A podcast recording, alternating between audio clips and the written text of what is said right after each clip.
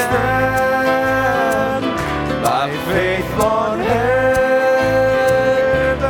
table and a higher place than I have found. Lord, plant my feet on higher ground. Hallelujah. Amen. That's what we desired. Just give me a little higher table than I found before. Take me a little higher, Lord. Let me see a little greater into the riches of His love. Amen. Amen. Certainly want to welcome you all to the house of the Lord this evening and bring you greetings from Brother Barry Johnson and saints in Calgary there. And we had a wonderful time in fellowship and in the service. And I believe the Lord had His way on Sunday morning. And we just thank you for all of your prayers that were prayed, and God richly bless you for that. And amen. Let's take our Bibles together and turn directly to the Word, and want to greet all the ones that are streaming in. God bless you all the way from the Philippines and each one that would uh, be listening in tonight. God bless you. Amen. Mark chapter nine. Mark chapter nine. I want to just approach a subject tonight that we'll just lean on the Lord to see how far we get. I was asked if I had a lot on my plate, and well, we'll just scrape off as much as we can t- tonight and go from there. Amen. Mark chapter nine, verse thirty-seven. It says, "Whosoever shall receive one of such children in my name receiveth me, and whosoever shall receive me receiveth not me, but him that sent me." And John answered him, saying, "Master, we saw one casting out devils in thy name, and he followed not us, and we forbade him, because he followed not us." And Jesus said, "Forbid him not, for there is no man which shall do a miracle in my name that can lightly speak evil of me. For he that is not against us is on our part." Amen. Amen. Let's just bow our heads together as we ask His blessing on the Word. If you have a desire tonight, you want to ask the Lord, just come by my way. Why don't you just show it to Him with an uplifted hand? Heavenly Father, Lord Jesus, we are a needy people, Lord, and Father, we thank you for the prayer that was prayed, and Brother David, Lord, pouring out his heart, Lord. And Father, we want to join our faith together, Lord. Remember Brother Jake, Lord, and in pain, Lord. And Father, just touch him. Come by his way tonight, Lord. And Father, remember the saints that are in the Philippines tonight, Lord, that there's strife and war and going on. And Lord, but you are our protection, Lord, as we just put our faith in you, and we ask that you just be a hedge round about your saints. Yeah. Those that are your seed, Father, may you draw them closer together, Lord. And Father, we just commit them into your hands, knowing, Lord, you are more than able to take care of them. Father, we ask you just be with us now tonight. Meet every need that's here. Bless the reading of the Word to our hearts. Open our hearts tonight to receive it, Lord. We commit it all to you in Jesus' name. Amen. Amen. You may have your seats. Amen. I will carry on with the scripture, and I'm going to turn to a lot of scriptures tonight and maybe just slow down and do it more of a, a Sunday school or a Wednesday school teaching rather than more preaching. I hope that's all right with you, and if it's not, well, bless the Lord anyways and pray for me.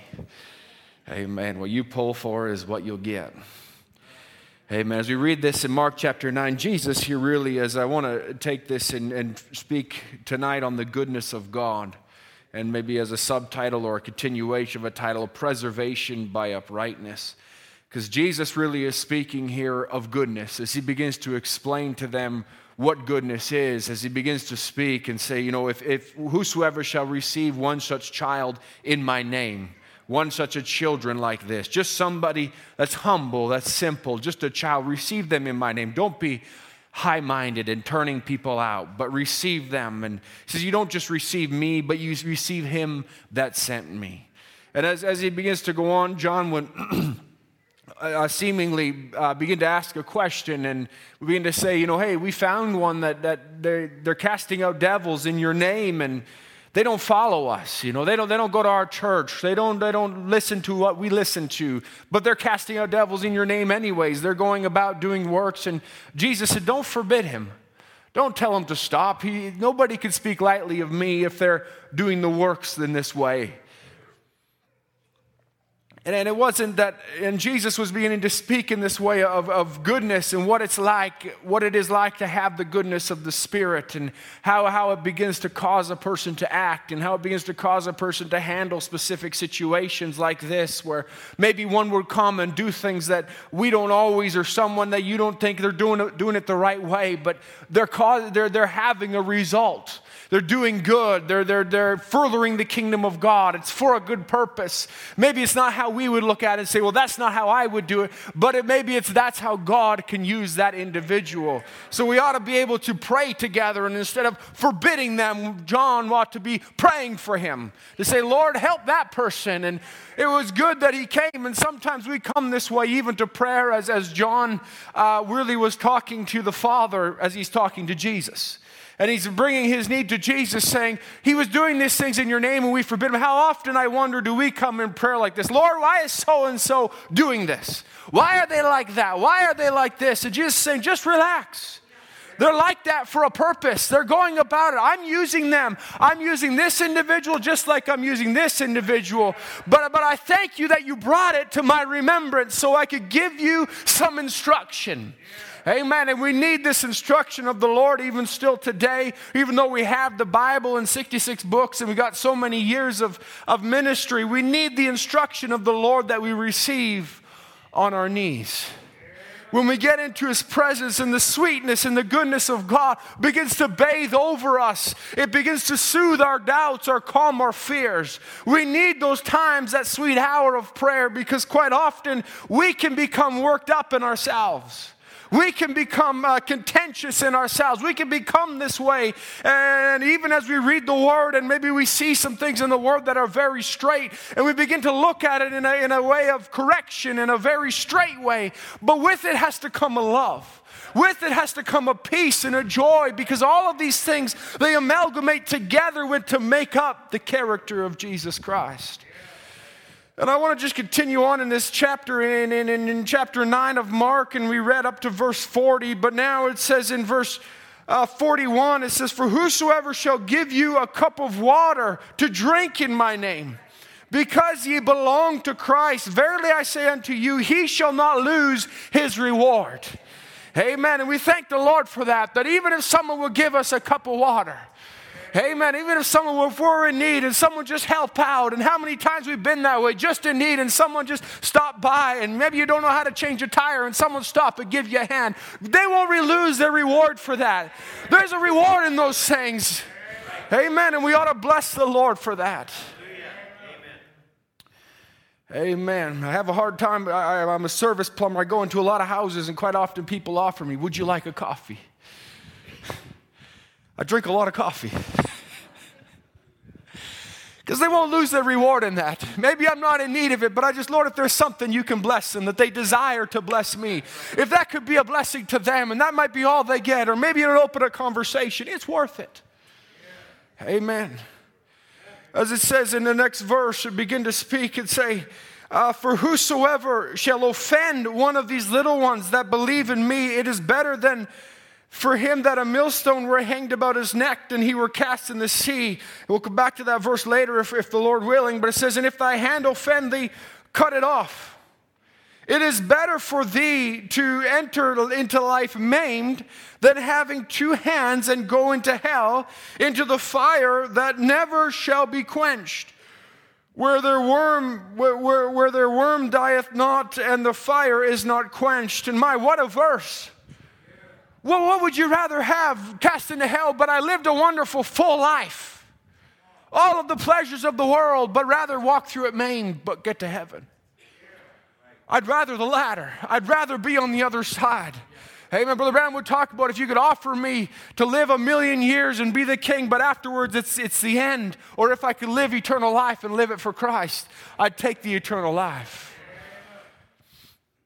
But, but we'll just skip down a few verses because then he goes on to talk, what if thy foot offends thee? And, and what if thine eye offendeth thee? And all of these things are in there for a purpose, because all of these are different members that were used for a different purpose. And every one of us has a different battle. One of us, our eye offends thee. One of us, it's, it's our foot, where we go. The next one, it's what you're looking at. And they say, I would never go into a bar. The other person walks into a bar, but they would look at things that the other person would never look at. Oh my, and there's, there, there's different temptations that we all face. But but now it goes down into, into verse forty-nine, and it says, and every one shall be salted with fire, and every sacrifice shall be salted with salt. And salt is good, but if the salt had lost its saltiness, wherewith will ye season it? Have salt in yourselves, and have peace one with another. In other words, don't just be so salty that nobody wants to be around you. And you're just constantly always season, season, season. No, but have a peace with everybody. It's not always about that, but there's a salty, there's a seasoning, and there's a peace. It has to come together. Nobody desires a salt that's so strong. If everyone ever has had that joke played on them at the restaurant, where they take the, the cap of the salt and they just unscrew it so the next person that tips it over, it all just falls out on their food. Don't go play that joke next time. It's not funny. Thank the Lord, I've never had it happen to me, but it's not funny. But you wouldn't want to eat the food anymore. It's so salty, and you've made the individual so upset because their food is ruined. But all they wanted was a little bit of salt, they would have been good.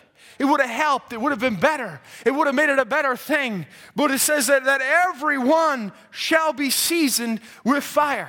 You either accept the fire here, the fire of the Holy Ghost, or you accept it on the other side, where there will be unquenchable fire. But in every sacrifice shall be salted with salt. Amen. It has to be that way. But now, I want to take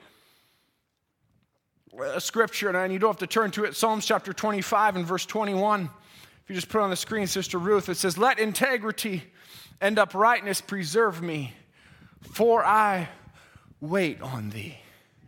This is, of course, David speaking in Psalms chapter twenty-five. If he's writing this, and I, I took a, a couple of services or a number of services earlier in the year on let integrity preserve me, and I want to just go into the other word here as the Lord began to deal with me on this, uprightness. What is uprightness? And it's not just integrity, but it's uprightness. They also go hand in hand, but also they separate out that they're two different things as well. Let integrity and uprightness preserve me, for I wait on thee. And I want to I want to take this is because uprightness and goodness is, is, is almost the same word. Because goodness in itself, a part of goodness, is uprightness of heart and uprightness of life. And the Spirit of God in an individual, as we know, goodness is a fruit of the Spirit. And we, we'll read that shortly, but, but, but the, the Spirit of God in you makes you inherently good. In other words, it makes you inseparable from good. Because if the Spirit of God is in you, it will bear fruit. And it will bear, one of the fruits is goodness. And it will bring about a goodness that you, that you can't eat. In other words, evil does no longer lie in you. Because God has to take the stony heart out to give you a heart of flesh, the scripture says. He has to change your heart so that way he can put his Spirit in you and it can get along with your spirit. Because his spirit and our nature, which was born in sin, shaped in iniquity, came in the world speaking lies, they're contradictory to one another. As he says, the carnal mind is enmity with God. They don't get along very good because God won't be led by the Spirit of God, and that Spirit is a gentleman. The Spirit of God will wait until there's one that will be led. It's Brother Bannon preached the message as the dove leads the lamb. And now, uh, but when the Spirit of God then comes in you, then the, the evil no longer lies in you. And I, as I was pondering on, on a scripture as all that's in the world is the lust of the eyes, the lust of the flesh, and the pride of life. And I began to ponder on what that was. The lust of the eyes and the lust of the flesh are, are, are, are, are outward manifestations of sin. Those are things that you see. Those are things that your flesh desires. They're things that are usually outwardly in our physical manifestations. But the pride of life is often not a physical manifestation, but rather it is a motive that pushes an individual and drives them through life in order to obtain a better lifestyle. In other words, it can drive a person to do evil in order for their own uh, betterment, or seemingly for their own betterment. But Brother Branham says this in the Message, Hebrews chapter four, nineteen fifty-seven. Uh, if you've read that recently, anyone, but it says, every man that's born of the Spirit of God despises the world. And if you love the world or the things of the world, the love of God is not even in you. That's what the Bible says. And he says, and a real pilgrim of this road simply hates the things of the world. He hates to see men drinking. He hates to see men smoking. He hates to see women on the street with them little old dirty clothes on. He hates to see bunkos and card parties. He hates to see the house of God misused. He hates to see the, the, the, the spirit of the enemy coming in and creeping in amongst the believers. He hates that because it's the way of the world. He hates to see the pride of life overcoming the affection for things above because he's born of God. Now, if I could take that just a step farther into Ezekiel chapter nine. Ezekiel chapter nine, we'll just take one verse. We know it, Ezekiel nine. We'll talk about the man with the inkhorn and to go about and slay them all, the different, the, the slaughtering angel. But it says in verse four, he says, and the Lord said unto him, go through the midst of the city, through the midst of Jerusalem, and set a mark upon the foreheads of the man that sigh and that cry for all the abominations that be done in the midst thereof. So here we have, and I remember I'm speaking on goodness tonight. Goodness is not always um, just being happy. There's more to it, where this is the goodness of God that he de- desires to display himself through individuals. And as it begins to come out, they can't stand, or they abhor evil. And it causes a real believer to sigh and to cry for the abomination that's done in the world. And I want to help you with this for a minute, because it's not that every night you go to bed sighing and crying. But there's times where it grieves you so great that you can't help it. It's just pouring on your heart. You can't even hardly sleep. And there's times where the Spirit of God comes in you and you just begin to, to rejoice, and you're so caught up in the Lord that those things of the world are so far removed from you. Sighing and crying is not even in your mind, but yet it's part of the believer. Because there's a time for everything and there's a season for everything. Hallelujah. Go to Ephesians chapter five with me if you would have your Bibles.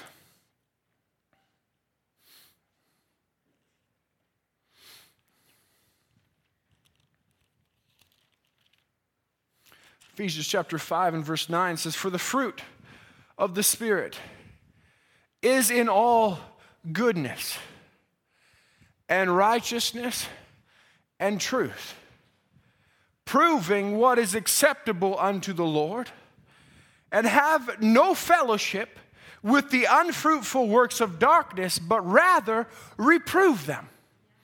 So notice what it's saying, the fruit of the Spirit is uh, the fruit of the Spirit is in all goodness and righteousness and truth, to prove what is acceptable to the Lord. But it also then has another side to it. It says, and have no fellowship. In other words, there's an abhorrence to what the Spirit has. The Spirit desires things that are good, that are goodness, that are righteousness. That is what the Spirit brings forth. But it says it abhors, or does have no fellowship with the unfruitful works of darkness, but rather reprove them. Now, how do you reprove them? It's not always with words. It's with a godly life. It's displaying the goodness of God, the uprightness of God. It's displaying the truth. And that in itself reproves the darkness. How do you show a crooked stick? You put a straight stick beside it. How do you show a counterfeit bill? You show the real. But if, if you go with me then to Galatians chapter five, as I said, we'd get to here, so now we're here. Galatians chapter five and twenty-two says, but the fruit of the Spirit is love, joy, peace, long-suffering, gentleness, goodness, faith, meekness, temperance, and against such there is no law. They that are Christ have crucified the flesh with the affections and the lusts. If we live in the Spirit, let us also walk in the Spirit. Let us not be desirous of vainglory, provoking one another, envying one another. So notice every time Paul begins to write this, he writes it to the Galatians, he writes it to the Ephesians, and both times he dwells on the good, and he immediately turns to the bad. He says there is something that is pleasing to God, and there is something that is not pleasing to God.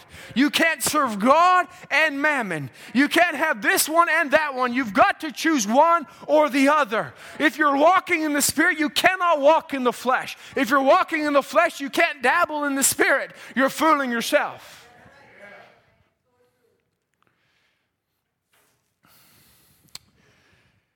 The message Be Certain of God in nineteen fifty-nine, Brother Branham says, what we need today is not a lot of material things. He says, we have that. We don't need greater churches. We don't need greater congregations. We don't need more on the radio and on the television. We don't need so many more of these things, but what we need today to be spiritual is a person that will humble themselves before God. If they haven't got a penny and will pray till that spirit within them is satisfied with the goodness of God. Hallelujah. Not that he just got a taste of it, but he's satisfied with the goodness of God. No longer looking for anything else in the world. No longer having any affections for the lust of the eyes and the flesh and the pride of life. All of that becomes dead. Why? Because he's willing to humble, she's willing to humble herself, get hold of God, and be satisfied with it. And then he says, and the revival takes place on the inside of their heart. Hallelujah. There's our revival. Say, I want to come to church and have revival every time. Amen. Bring it then. Then bring the revival. I brought mine tonight. Did you bring yours? Amen. Then a revival takes place on the inside. He says, and that changes their attitudes and atmosphere that they live in. Oh, hallelujah. Now I want to go back to a scripture that it says, but if you offend the least of these, my little ones. Now, as I've said before, and I'll say it again, then I'm going to actually go into it deeper, and that is, if you're offended by the word of God, something's wrong. You ought not to be offended by the word of God. Are you his little ones if that offends you? But now he goes a little deeper with this quote where he says, it changes their attitudes and the atmosphere around them. So now it's not just, well, I preach the word of God. Yeah, you could say the word of God and you could say it so straight till your attitude offends them. That's right. Are you with me now? That's right. But it's not the word that is offending them. They'll receive that, but it's the way it's said. It's the way it comes across. There's only certain people that you can look at, and I'll just go down this way, that, that Brother Branham, he could preach things that I can't preach. Yeah. He said, but you can't preach everything. Yeah, I can with the unctions there. If it's in the right way and it's said in the right attitude, but he was the prophet to the age. He could say things like he could talk about women and say, miss dog meat. He could talk about they're not worth the bullet. Whew. But if a preacher were to stand up here and just say that over the pulpit, just hammer it over and over and over again, you'd get the feeling, I'm nothing. And it's not the word that's offending you because you're agreeing with it, but yet you're looking at it saying, but but where's the lifting up? Where, where's the where's the where, where's the honey that's put on the rock? Because that's what the good shepherd does. He doesn't just say, listen, there's the rock, lick on it, give me your head, shove it in there. No, he puts honey on the rock so that you desire to come and to lick at it and you get the salt. Hallelujah. It will be salted, and every sacrifice has to be that way, but it's done with a little bit of honey. What's the honey? Remember the vision that Brother Branham, or the dream the sister had, Brother Branham would interpret it, which that she was coming up the hill and just pouring the, the water in this box, and it was just flowing out, rivers going everywhere, and she just couldn't stay in there. But finally the voice said, put a little honey on it. But when she put honey, which the honey, brother Brown said, represented the brotherly kindness, when she put that in the box, then she could take the same water of the word and bring it and pour it in, and it held. Hallelujah. Praise be to God. Amen. That's what's so important about the goodness of God when he begins to instruct his disciples and say, don't forbid them. They're preaching Christ. Let them preach Christ. They're casting out devils in my name. Let them do that because it's done in brotherly kindness. Let's encourage them that maybe they'll come to the full knowledge of the truth. Hallelujah. Hallelujah. And I said the other way, I said, Brother Andrew, how do I always know when the right time is? I'll say it this way. Wait for the unction of the Holy One. Wait for the unction of God. You'll notice his Brother Ed's been on this vein. I'll maybe just help him a little bit. Is that all right? Okay. Here we are. Sometimes a pastor will labor on something for services. And it seems like, when's he ever going to get to the punchline? He's just been on this for a long time. What's he waiting for? He's waiting for the unction of the Holy Spirit. Because like I just preached, if he says it right, it'll fix the problem. But if it just comes across sharp, it won't fix a thing. It'll just cause strife and discord. It'll cause things to be said, and then this one, and then, oh my goodness, and it causes all kinds of things. Why? Because a man can't go about it himself. He has to wait for the unction of the Holy Spirit. And a pastor might sit there and preach service after service after service, and finally get an evangelist to come up here and preach, and he nails it, and everyone's like, man, I like that guy. He preaches amazing. He hit what the pastor just couldn't seem to get to. Yeah, the pastor laid all the groundwork in there. He put it all together. He put it all right in order. He got it all just right set up so that way he's ready to go next service. And then someone just preached the whole thing. And he's like, thank you. But the goodness of God and the pastor Amen. Says exactly what Brother Ed just said. Praise the Lord. Not, oh man, that was what I wanted to do. He took my thunder. No, it's thank God. It got across. The people received it. The sheep came to the rock after all. The seasoning was applied. Praise be to God. But it takes that waiting on God. As David said, let integrity, integrity and uprightness preserve me, for I wait on thee. David was really good at waiting on God. And God loved that trait in David. That's to be filled with the goodness of God, that he was able to just wait until God showed him to move. We could take the time in the mulberry trees, and I won't get into that. I preached that on Sunday. You can go listen to that. But, but how David waited for the rustle in the mulberry trees. And I, I see, it wasn't even a rustle. Do you know what the scripture said? It said, wait for the sound of the going. Now, please, if you know what the sound of the going is, please raise your hand. I don't have a clue. And the Bible never came to explain it. But David knew what it was when it happened. He said, how do I know when the unction of the Holy One comes upon me? You'll know it when it happens. When the timing is right, you might have it on your heart to speak to a sister, speak to a brother. There might be something that's bothering you. And you said, praying about it, praying about it, praying about it. And all of a sudden, the moment's there and you take it. That was God. Hallelujah. But David, even when he was leaving the throne, Absalom had decided to rebel, and through his deceit, he'd crowned himself king, and he'd come to take over Jerusalem. I find it amazing. You can read it in First Samuel sixteen and then First Samuel nineteen when David finally comes back and takes care of a few things afterwards. But, but David didn't try to stay and fight for the throne. David willingly left. He didn't want blood to be shed in Jerusalem, the city of God. He didn't want that to happen. He said, no, I'll leave. He even said, leave the ark there. He had so much of the goodness of God in him that he just began to say, if God can bless Absalom, God bless him. I'm leaving. I'm going. I have to go out. If he's going to come, I'm not going to fight it. If God, if that's what the plan of God is, I surrender. Wow.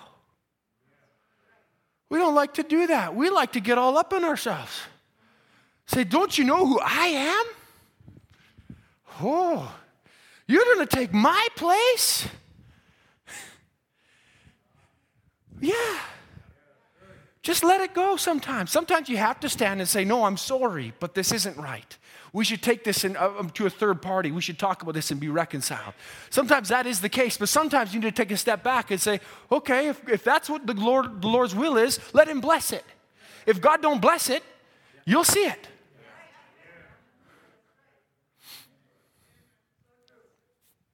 And if God don't bless it and that brother or sister falls flat on their face, pick them up. Are you with me?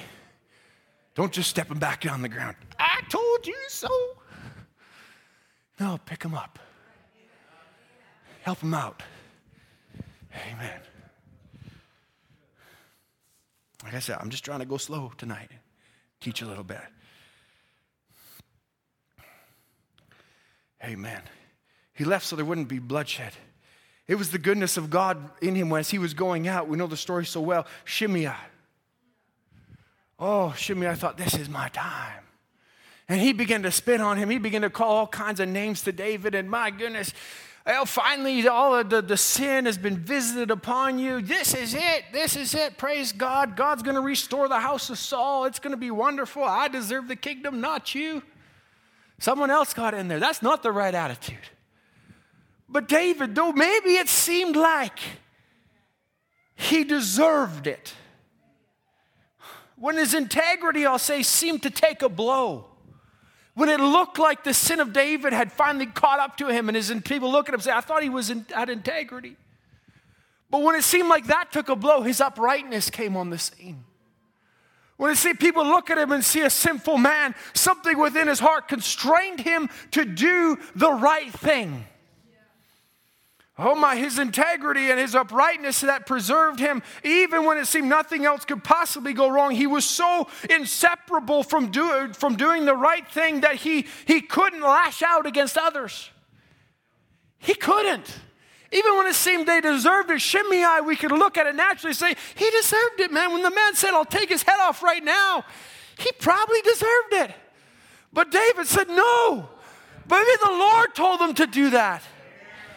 He was humble enough. He was a man that was able to humble himself enough to the will of God to say, not only will I abdicate the throne for Absalom, I'll walk out and let this man spit on me because maybe God. It wasn't that he said, I got, thus saith the Lord, God told him. No, he said, perhaps, maybe. There's a small possibility that God is punishing me, so I'm just going to take it as it comes and allow the uprightness of my heart to preserve me while I wait on God and allow him to do the moving. Hallelujah. The Bible says, thinking man's filter, except God's filtered word that could never fail nor pass away, and it will suit the holy man's taste. He said, like Jacob, we'll sacrifice all the world and the appetites for every denomination or fame that there is in the world, where you could be a bishop, you could be a cardinal, you could be whatever you want to be, a state presbyter or a pastor of some great church, or oh, you can put all kinds of things in there. He says, you could be all these things, but you'll sacrifice everything that there is. Not like Esau to become part of the world, but like Jacob, you'll give everything you've got to obtain the birthright. The filter of the thinking man, because it'll give you the holy man's taste. It will satisfy. It'll be satisfied. It will sanctify with the eternal taste of the holy goodness of God. Oh my, if you just accept the word of God. But then it says, well, how is it that, that, that faith, that simple faith that applied the token? Hyssop.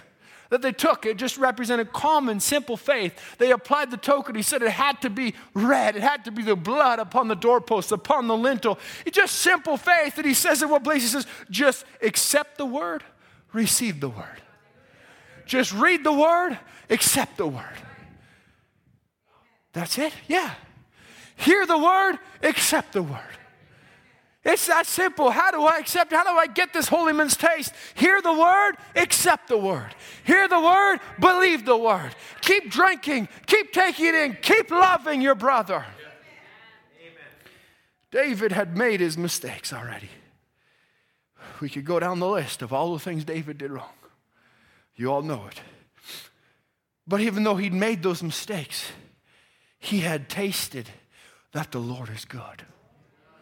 Though he had done what he'd done with Bathsheba, had Uriah killed, he knew what it was to pronounce his own judgment of death, and he's seen the goodness of God in the forgiveness. Though he didn't deserve it, God came on the scene. Amen. He tasted that the Lord was good. He had tasted the forgiveness of God and the love, the joy of salvation, the peace of God. He was willing to sacrifice everything, his kingdom, his life, his pride, all of it, because he had a holy taste. He wanted God more than anything else. Oh my. He didn't sacrifice it for the great things of the world, saying, oh, maybe God's got something better for me. No, but for the integrity and the uprightness of his own heart, he sacrificed it all so that God could be honored. Romans two verse four said, or despisest thou the riches of his goodness and forbearance and long-suffering, not knowing that the goodness of God leadeth thee to repentance. Oh my. The goodness of God. Not the hatred of God, not the judgment of God, not the wrath of God. His goodness leads us to repent. Hallelujah. Psalms chapter twenty-five, verse seven, David writes, remember me, O Lord, thy tender mercies and thy loving kindness, for they are ever of old. Remember not the sins of my youth, nor my transgressions according to thy mercy. Remember thou me for thy goodness' sake. O Lord, oh, remember me according to thy goodness. For thy goodness' sake, Lord, remember that. Don't remember my sin. Don't remember my transgressions. Why? Because it was his goodness that led David to repentance.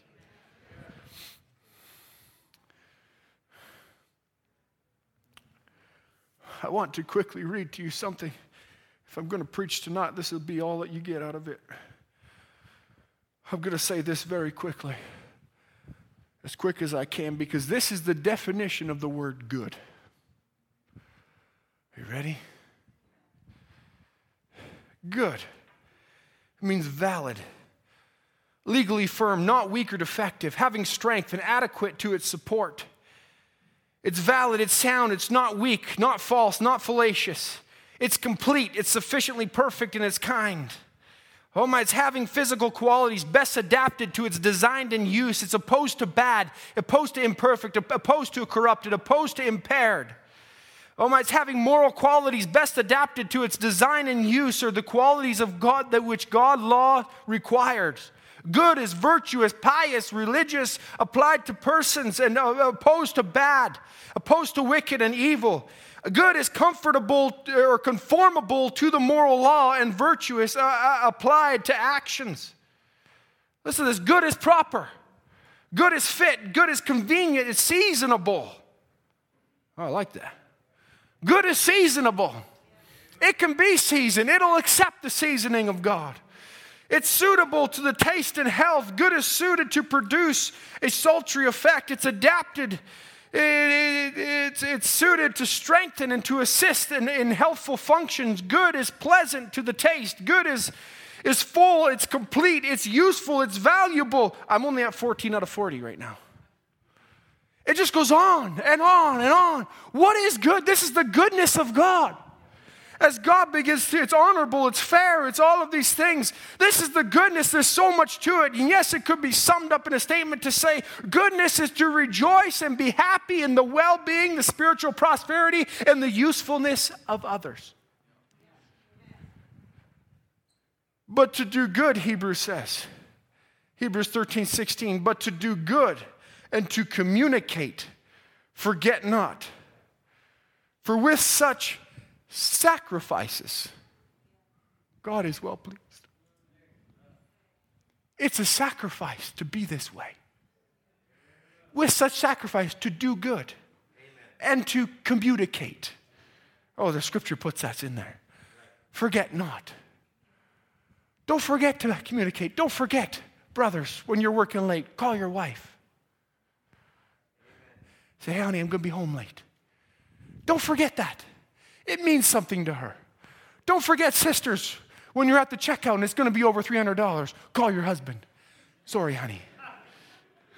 So I put that one in there for my sake. But don't forget to communicate.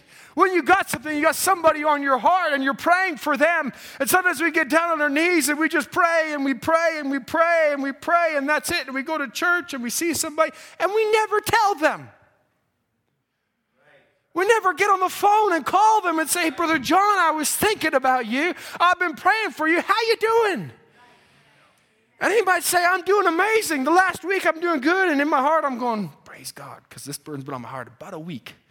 And I've been praying about a week. And he's been doing good about a week. Praise the Lord. Amen. Sometimes you got to get on the phone and communicate. Sometimes when you see them in church and you shake their hand, and sometimes you give someone so much opportunity. And you shake their hand and say, how you doing? And they go, good. And they walk out. You see them next service, how you doing? Good. And they walk out. You see them next service, how you doing? Good. And they walk out. And then you hear from somebody else. You know, they're not doing so good. Communicate. It goes both ways. You say, Brother Andrew, you didn't pry. You didn't pull. You didn't say, stop, hold on a second. You sure you're good? No, you told me you're good. I, that's not. That's meddling at that point. But if you're not doing good, say something. Talk to somebody. Go to the pastor. Go to the ministry. Go to the deacon. Go to somebody, a friend, someone that can lift you up and say, you know, I'm really struggling right now. Pray with me. Pray for me. Would you help me through this? Don't forget to communicate. First Timothy chapter six. In case you thought I was done with communication, First Timothy chapter six, verse seventeen says, charge them that are rich in the world, says that they be not high-minded, nor trust in uncertain riches, but in the living God, who is giveth us richly all things to enjoy, that they do good. The scripture seems to really harp on this and put it in there. Do good. It said, brother, this is so simple. I know. Do good. But quite often, it's not done. Yeah. Right. Amen. Because to do good is to put others before yourself, not expecting anything in return. Yeah. There's scripture for that, too, and we'll get to it if the Lord has time. It says, but it says do good that they, that, that they be rich in good works, ready to distribute and willing to communicate. Right. Hallelujah. Even the wealthy, even the poor, whatever one you are, be willing to communicate. Be about the Father's business. Do good. Psalms thirty-seven verse three says, trust in the Lord and do good, and so shalt thou dwell in the land, and verily thou shalt be fed. Psalms thirty-seven twenty-seven does depart from evil and do good, and dwell forevermore. Oh my. Now, Matthew five and verse forty-three, we'll dwell a bit more on this. It says, ye have heard that it hath been said, thou shalt love thy neighbor and hate thine enemy. Glory be to God. Let my righteous indignation rise up. No, it doesn't say that. It says, but I say unto you, love your enemies. Bless them that curse you. Do good to them that hate you. And pray for them which despitefully use you and persecute you.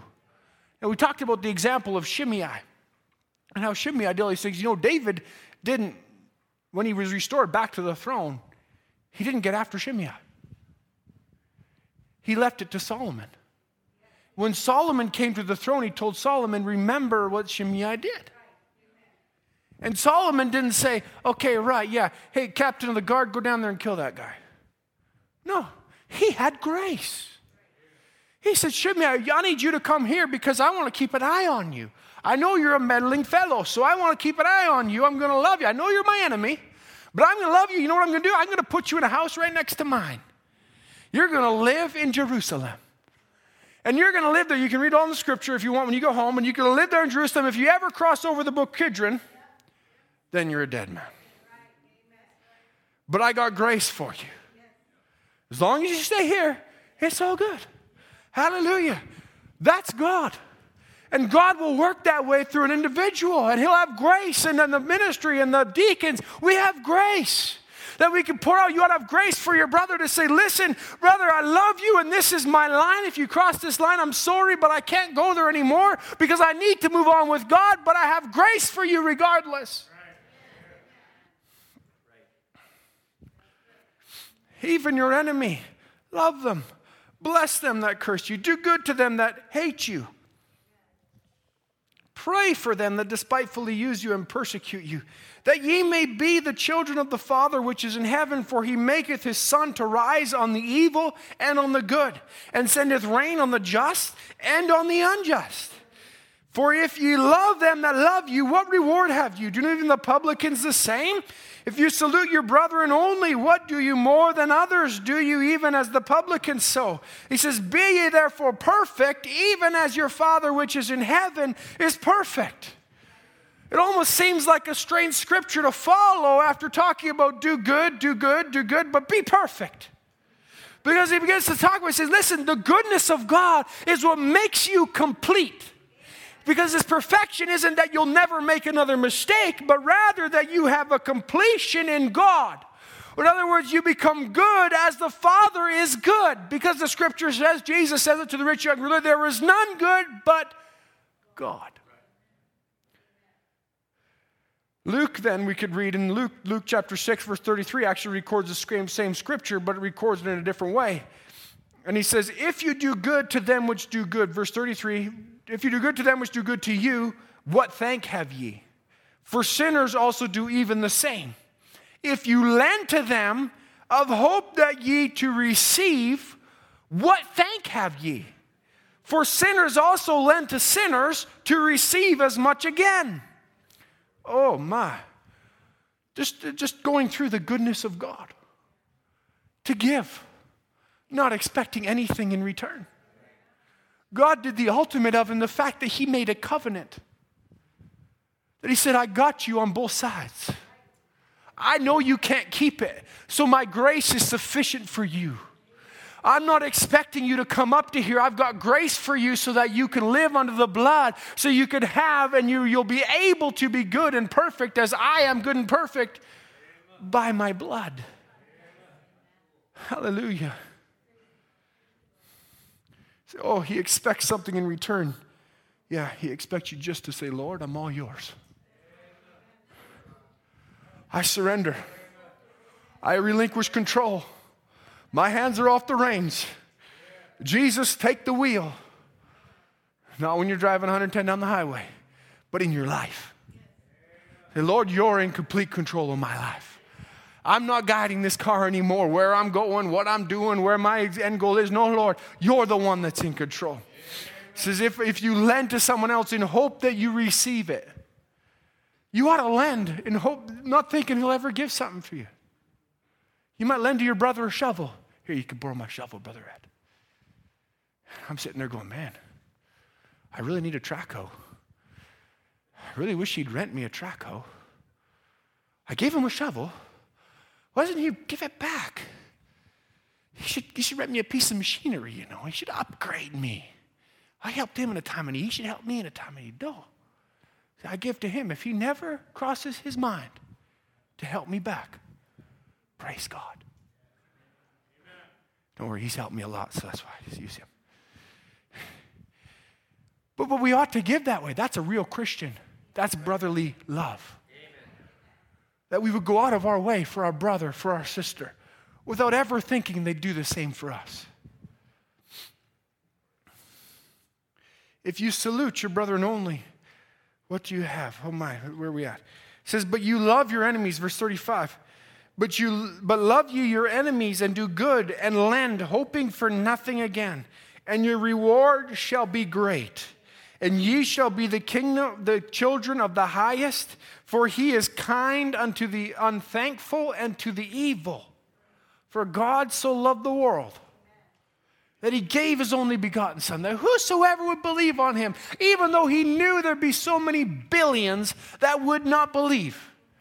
Yet he said, it's there for you. He says, be ye therefore merciful as your Father also is merciful. So he reads it another way.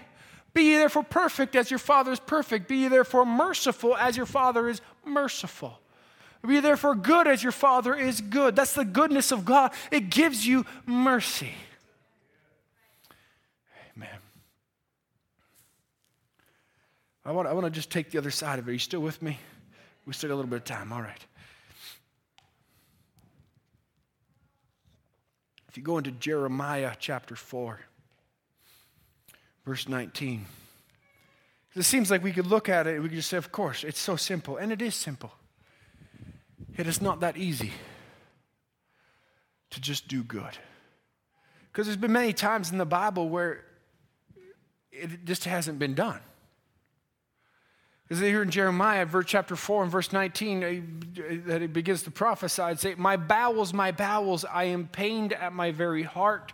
My heart maketh a noise in me. I cannot hold my peace because thou hast heard, O my soul, the sound of a trumpet, the alarm of war. Yeah, it's terrible. Destruction upon destruction is cried, for the whole land is spoiled. Suddenly are my tents spoiled and my curtains in a moment. How long shall I see the standard and hear the sound of the trumpet? For, now here's the reason for all this. For my people is foolish. They have not known me. They are, are, are sottish children, and they have none understanding. They are wise to do evil, but to do good, they have no knowledge. Here he says, I've got all this hurt in my heart, and it seems my tents are spoiled, and everything's just gone. Why? Because my people have decided they don't know how to do good. What a thought. We could read it in Genesis chapter six and verse five, where it would be very familiar to us, where we're talking about in the days of Noah, where God saw the wickedness of the heart of man was great in, in the earth, and that every imagination of the thought of his heart was only evil continually. And it repented the Lord that he ever made man on the earth, and it grieved him in his heart. So here's these times where he's, God's looking down and he's seeing, nobody's doing good. We could even go into Mark chapter three, where the, Jesus now in the world had got to such a, a situation, the religious realm, and he says, and Jesus, and he saith unto them, is it lawful to do good on the Sabbath, or to do evil, to save life, or to kill? But they held their peace. So what's happening here, Jesus on the Sabbath day had just withered, uh, just healed the man with the withered hand. He'd come and he just healed him. It was on the Sabbath, and the Pharisees were going, how could you do that? That's, that's not right. It's the Sabbath day. You shouldn't do any work on the Sabbath day. But he says, listen, you forgot how to do good. All these laws and things you put in place, you're making it so it's impossible to do good. And it's come to that place again, because that's the world that we're living in.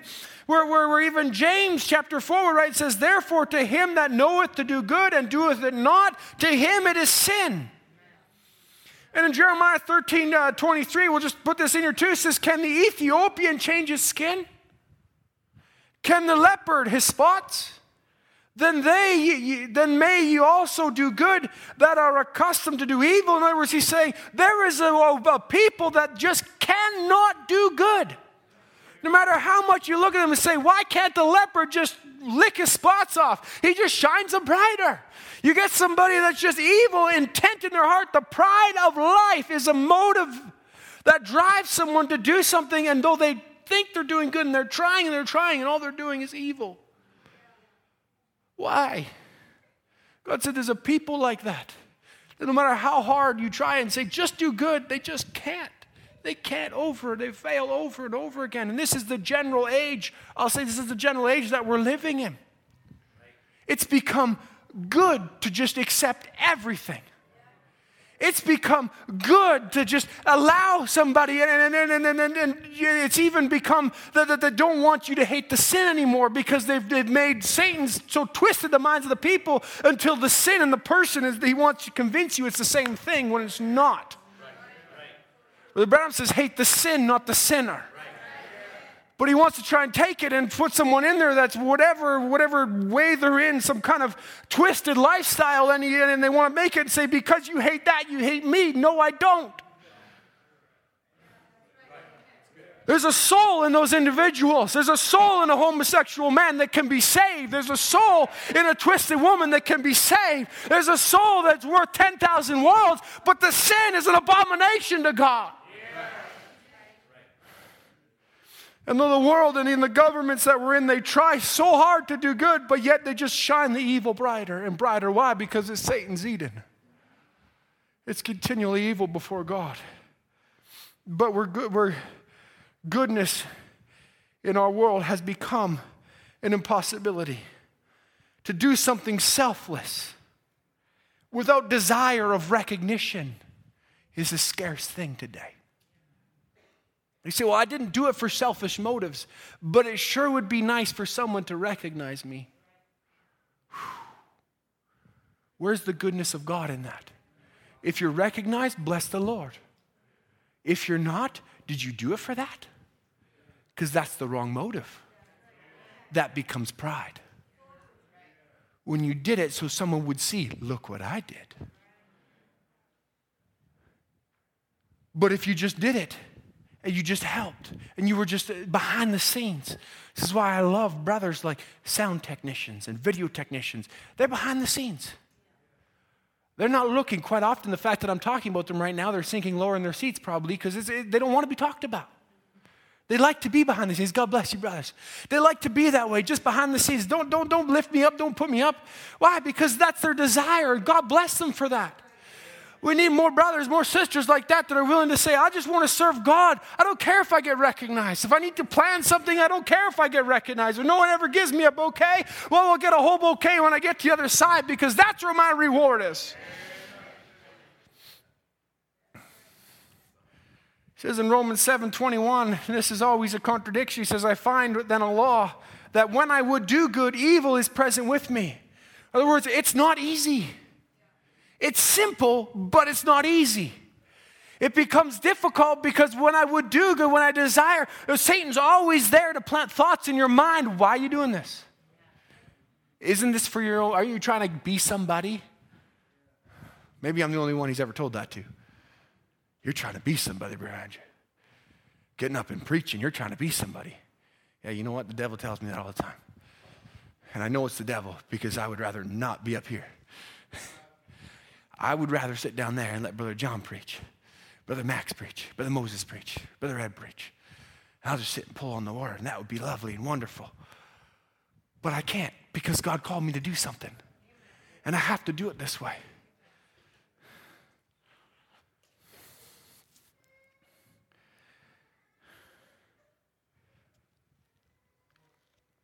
All right, I'll just take two more scriptures, and then we'll close. Galatians chapter six, verse ten says, as we have, therefore, opportunity, let us do good unto all men, especially unto them who are of the household of faith. Here's how you do something very selflessly, without recognition. When opportunity comes, then do it. Don't push your way in. Let God give you the room. The gift will make room for itself. No matter what it is, whether you're a sister and you want to plan a big party, or whether you're a brother and you want a song lead, or whether, whatever it is, whatever place in the body, everyone has a place in the body. Maybe that is your place. Maybe that's what God's called you to do. But let God, let the gift make room for itself. Let God recognize it, and God will put it on a brother's heart that'll show, hey, that one's got a gift in his life. We'd like to use that and give them opportunity to do good to the household of faith. Amen. What are you waiting for? Wait for the unction of the Holy One. It's not just applied to spiritual things and to preaching. It's applied to life. Wait for the unction of God to see, Lord, when's the right opportunity in order to use the talents that you gave me to be a blessing to the bride of Christ? Let him be the user of it because then it will be blessed. Hallelujah. Finally, my brethren, First Peter chapter eight, we'll close here. It says, finally, my brethren, be ye all of one mind, having compassion one of another. Love as brethren. Be pitiful. Hallelujah. Be courteous. Have pity on one another. Be courteous to one another. Not rendering evil for evil or railing for railing, but counterwise blessing. knowing that ye are thereunto called, that ye should inherit a blessing. For he that will love life and see good days, let him refrain his tongue from evil and his lips that they speak no guile. Oh, I love that he puts that in there. Let him be this way. Don't speak. Don't, don't, don't, don't be the, the one in the back row. I'm just preaching from my heart now. Don't be the one in the back row that's always got something to say. I don't like that. I wish he didn't do it that way. He should have changed that. He shouldn't have said it that way. Oh, now it's this way. Oh, I don't like how this is all going. Why is that sister playing the piano? Why is that brother on the keyboard? Why is this one happening this way? Why is Brother Andrew preaching Wednesday? Should be Brother Ed.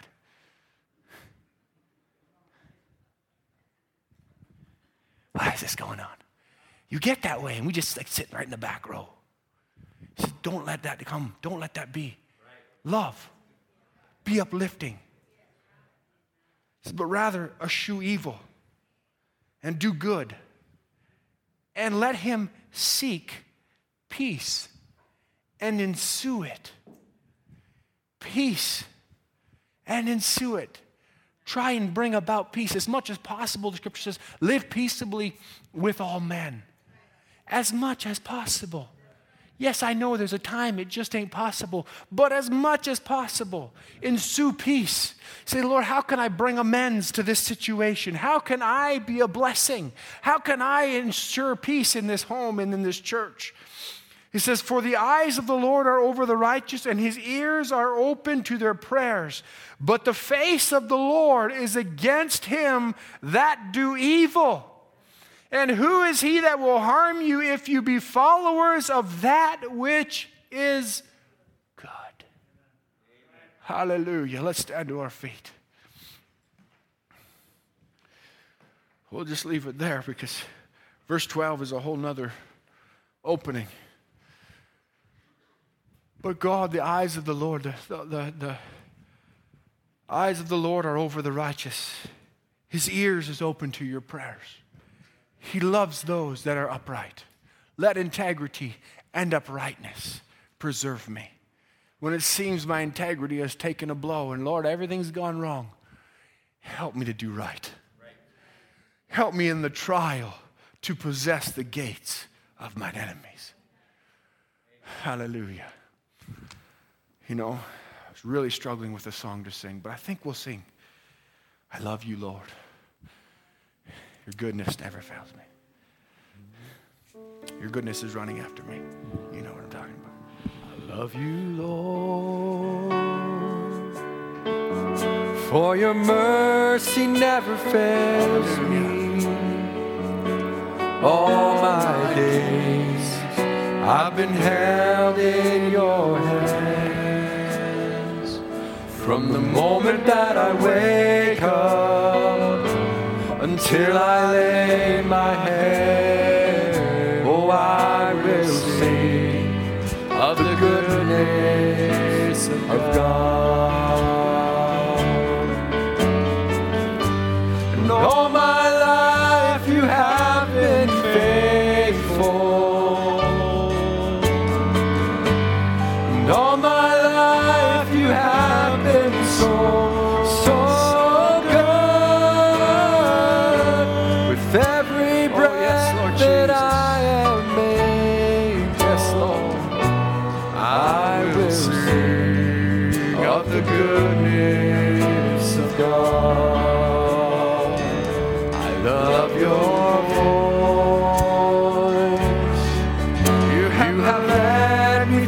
Fire in darkest night, you are close like no other. I've known you as a father, I've known you as a friend, and I have lived in the goodness of God.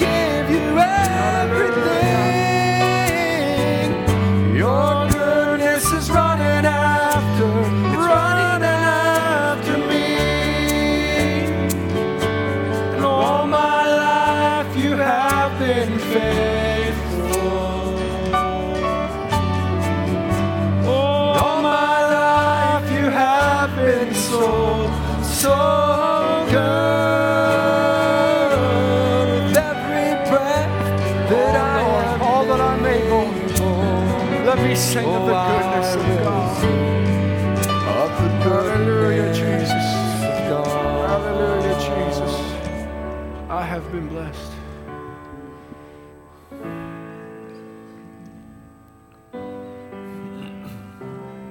He moves up, he moves among us. All that he does, all of his mercy, all of his love. If the pen of a writer could write every day, even this world could never contain how I have been blessed. Oh, warm through the winter, flowers in spring, laughter at summer, and the changing of leaves, food on my table, and a good place to sleep, clothes on my back, and shoes on my feet. Oh, I have been blessed.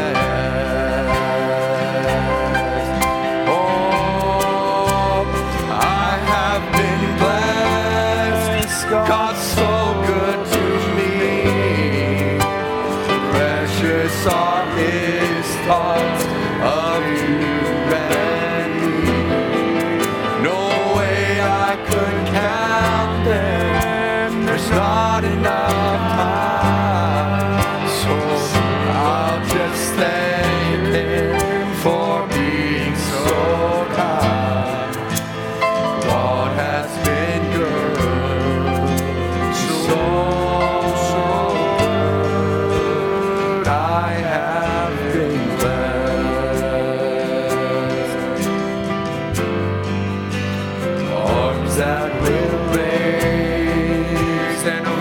that can talk, legs that can touch, and legs that can walk, oh, ears that can listen, and eyes that can see.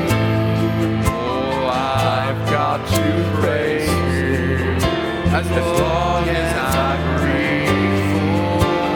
Oh, I have been blessed.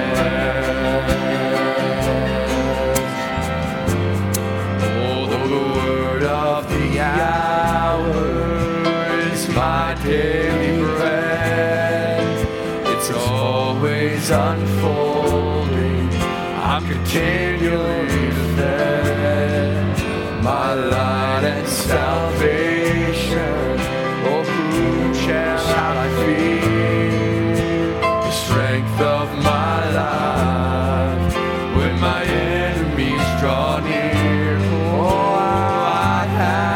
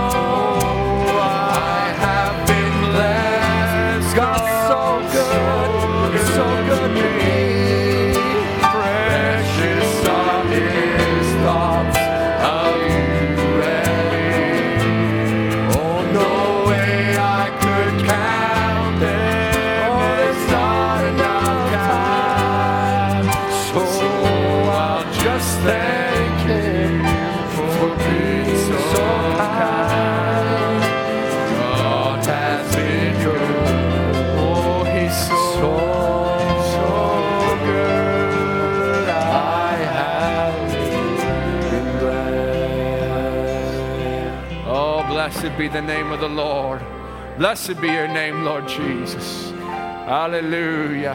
Hallelujah. Heavenly Father, Lord Jesus, we just thank you, Lord Jesus, for being here tonight.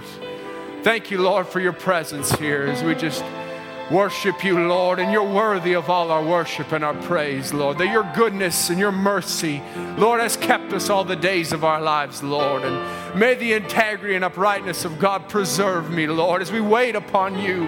May we wait upon you in the days to come, Lord. We know what lays ahead of us, Lord, and you know, Lord Jesus, beyond a shadow of a doubt what, what tomorrow holds. So, Lord, we want today just to surrender. Say, Lord, it's in your hands, Lord. We're just going to wait on you, Lord, and let you take the lead. We'll just be before you. Lord God, may you have your way in our lives, Lord. May your goodness and mercy, Lord Jesus, go before us, we pray. Lord, as we commit ourselves to you, Lord, we commit each one to you tonight. Blessed the ones, Lord, that are listening in, Lord, from the different places, I pray. Your hand would be upon them, Father. Watch over us as we go home, Lord. I ask that your will would be done in all that we do and say, Lord. As we commit this service to you, may you give the increase we ask. In Jesus' name, amen. Amen. I wonder if we could sing that song as you're dismissed. How great is our God. Sing with me the splendor of a king. Oh, the splendor of a king. Clothed in majesty, let all the earth rejoice, all the earth rejoice. He wraps himself, oh, in light, and darkness tries to hide. It trembles at his voice, it trembles at his voice. How great is our God, sing with me, I pray, is our God, oh, and all will see how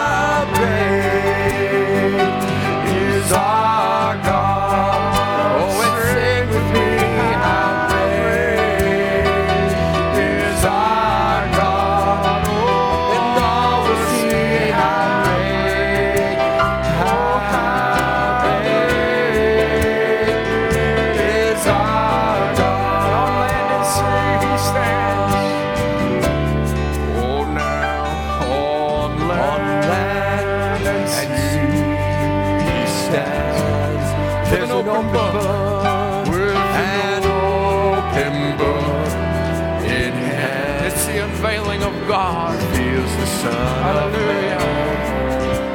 Reveals the Son of Man for a purpose, uniting time. Uniting time has come. Oh, the bride and Christ.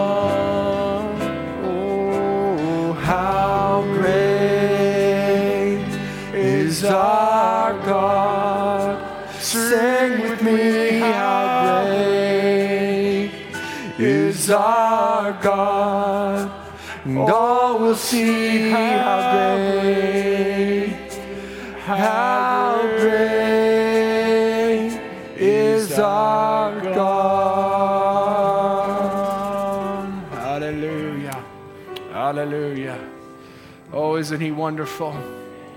God bless you. The service is dismissed in Jesus' name.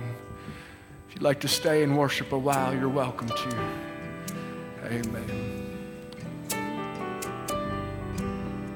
Amen.